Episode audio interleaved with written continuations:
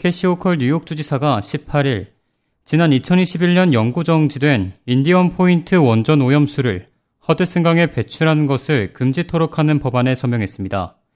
이 법안은 지난 유월 상원과 의회를 모두 통과했으며 이번 캐시 호컬 주지사의 서명으로 당초 오는 구월 예정됐던 오염수 방류는 시행되지 않습니다.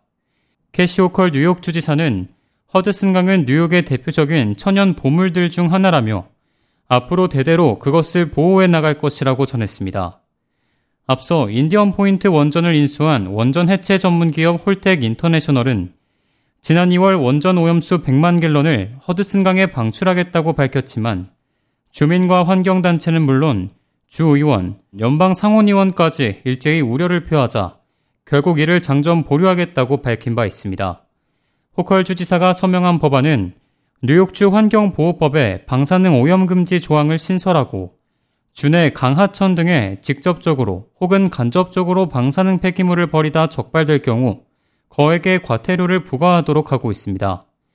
첫 방류 시에는 일 일 이만 오천 달러, 두 번째 방류 시에는 하루 오만 달러, 이후부터는 십오만 달러씩으로 벌금액이 기하급수적으로 상승하게 됩니다.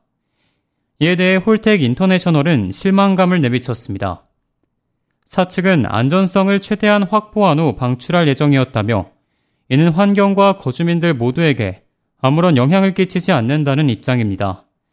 하지만 오염수 방류에 반대하는 이들은 아무리 소량이고 안전성을 확보했다 해도 한번 버려진 방사능 물질은 주워 담을 수 없다며 주민의 건강과 안전을 원전의 신속한 해체보다 더 우선시해야 한다고 주장했습니다.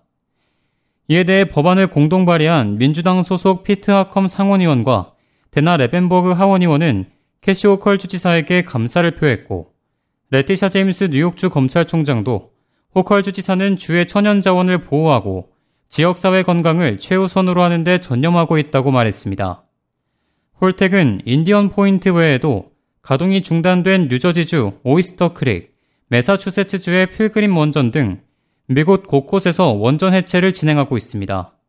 이에 따라 뉴욕주의 이번 결정이 방사능 쓰레기를 폐기하는 것에 있어 업계가 이를 마음대로 할 수 없다는 선례를 남겼다는 평가가 나옵니다.